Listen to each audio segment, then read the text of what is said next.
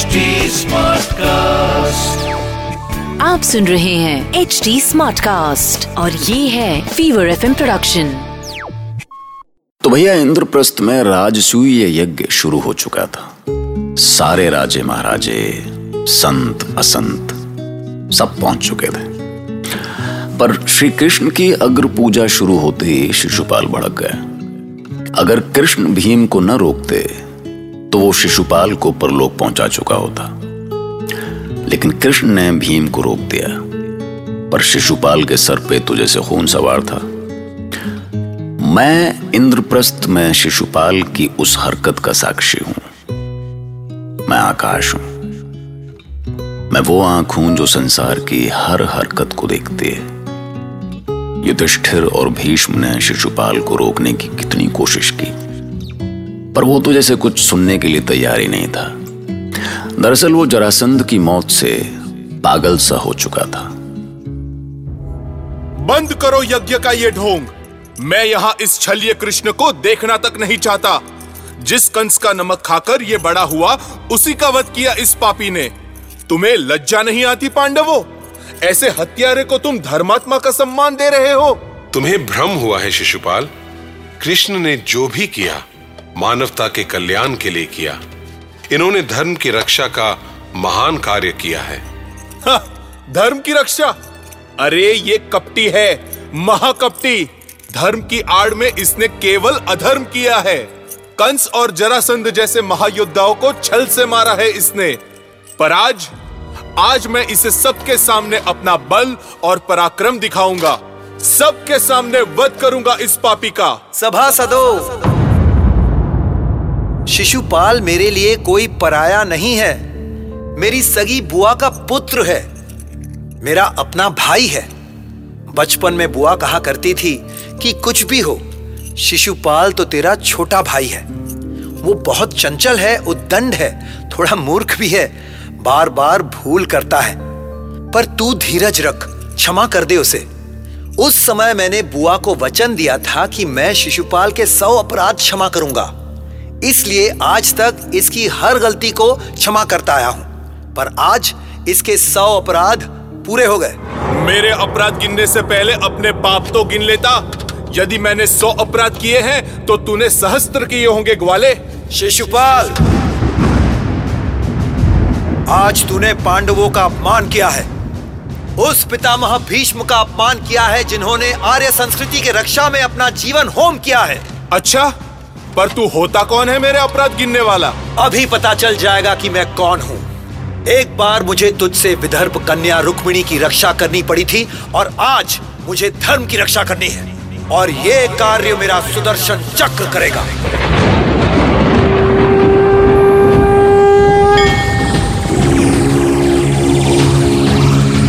ईश्वर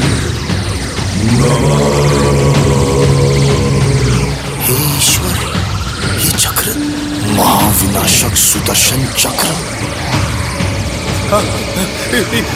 ये क्या? हे ईश्वर रक्षा करो।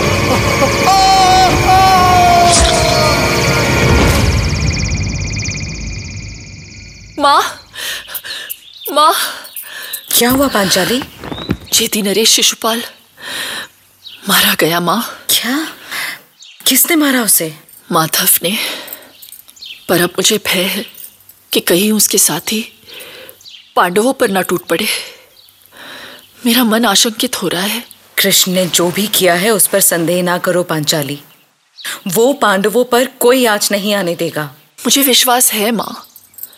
पर मुझे भय है कि कहीं दुर्योधन कोई संकट ना खड़ा करते कहीं वो इस यज्ञ को ही ना रोकते धैर्य धरो पांचाली। मैंने कहा ना अपने माधव पर भरोसा रखो। कोई भी स्थिति हो, वो सब संभाल लेगा।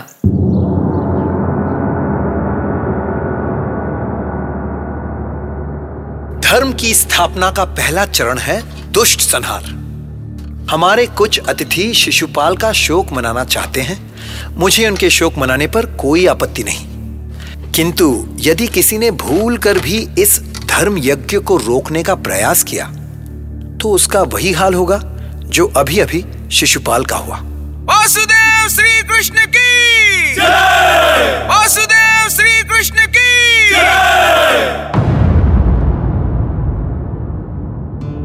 ये कृष्ण इतनी बड़ी बड़ी बातें क्यों कर रहा है मामा? आखिर चाहता क्या है? वो दिखाना चाहता है भांजे कि वो पांडवों का मित्र है और उनके लिए वो कुछ भी कर सकता है। इस कृष्ण ने पांडवों को रंग से राजा बना दिया मामा। यदि ये कृष्ण इनके साथ नहीं होता ना तो ये आज भी उस खांडव वन में कटोरा लेकर घूम रहे होते। और तुम्हें ये उपहार बटोरने का काम इसलिए दिया गया है कि तुम इस भव्य महल में बैठकर उनका रतन भंडार गिनते हुए अपने भाग्य को कोसते रहो। अरे मैं इनसे भी सुंदर भवन बनवाऊँगा मामा। इनसे भी बड़े रत्न भंडार बनाऊँगा। अरे नहीं भांजे नहीं। लुमड़ी सा सोचो और बॉक्सा नोचो।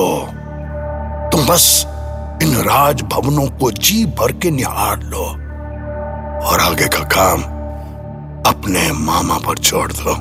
कभी कभी समझ नहीं पाता हूँ कि आप ये क्या उलझुल बकते रहते मामा बकता नहीं है भांजे बर्बाद करता है। बस तुम ये यज्ञ निपट जाने दो। फिर ये शुक्नी करेगा महायज्ञ। बर्बादी का महायज्ञ।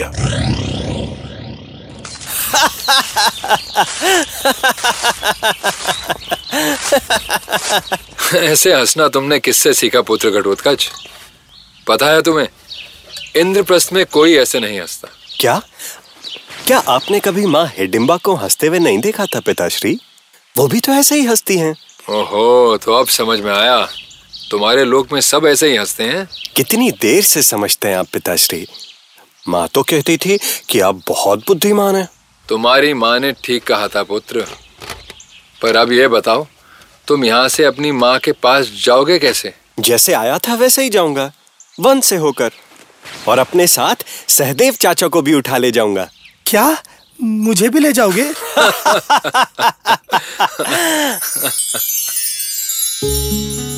तो ऐसा है कि हर घटना को बस एक बहाने की ज़रूरत होती है। दुर्योधन के मन में आग तो पहले ही लग चुकी थी, सो जो हुआ, वो होना ही था। पर अब उसे एक बहाना मिलने वाला था।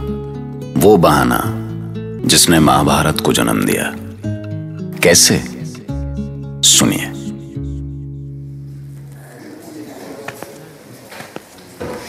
मामा, वो देखिए।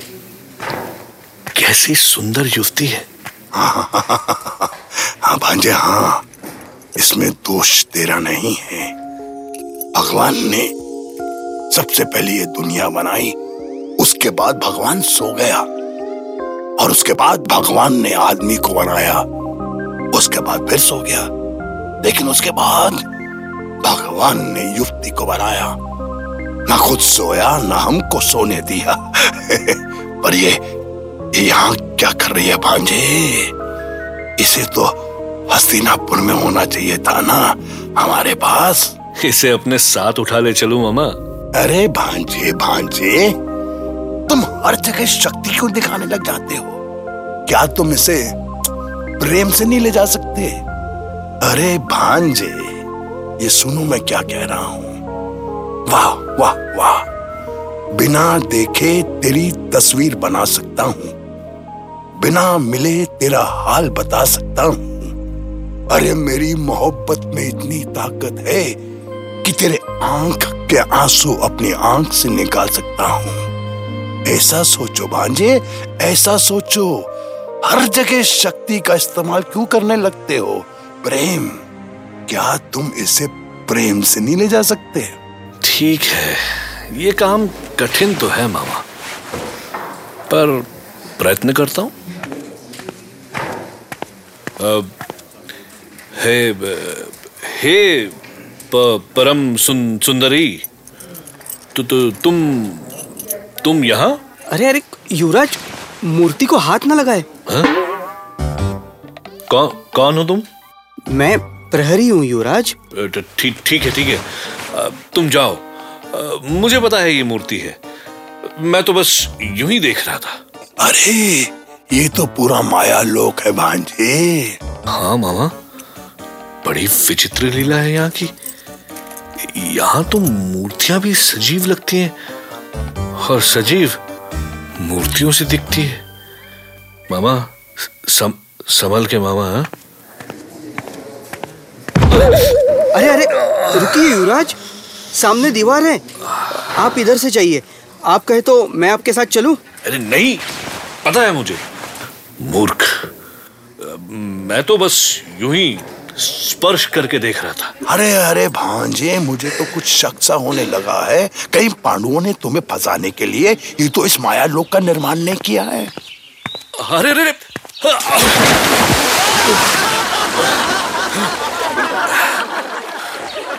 चोट तो नहीं आए दुर्योधन।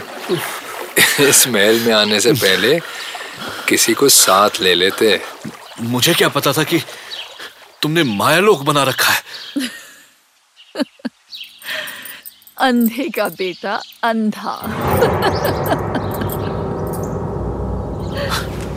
कौन? कौन है ये? कौन है?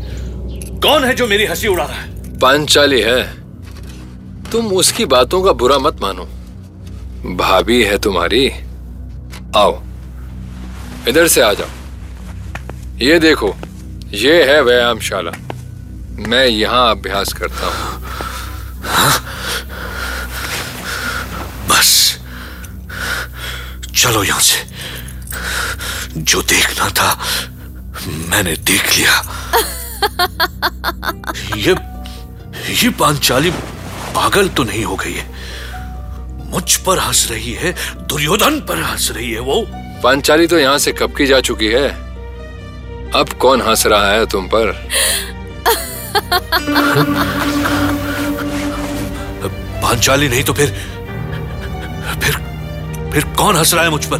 कैसी बातें करते हो दुर्योधन? तुम हमारे अतिथि हो या तुम पर कोई क्यों हंसेगा? ये, ये ये कोई और नहीं। ये पांचाली ही है। पांचाली मैं मैं उसे कभी क्षमा नहीं करूँगा। कभी क्षमा नहीं करूँगा। सौ जन्मों में भी नहीं।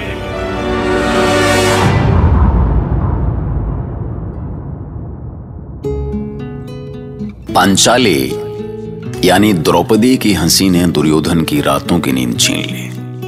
वो पागलों जैसा अचानक रात को उठ बैठता। अंधे का बेटा कहकर द्रौपदी ने आग में घी डाल दिया था। दुर्योधन का इतना बड़ा अपमान कभी नहीं हुआ था। एक तो पांडवों की धन दौलत देखकर वो पहले ही चिड़ा हुआ था। उस पर द्रौपदी का हंसना, उसके दिल में बर्छी की तरह धंस गया। अब भैया, ये तो इस संसार का नियम है कि जब भी किसी का ऐसा अपमान होता है तो हमेशा एक दुर्योधन पैदा होता है और एक महाभारत जन्म लेती है। सुनते रहिए। महाभारत।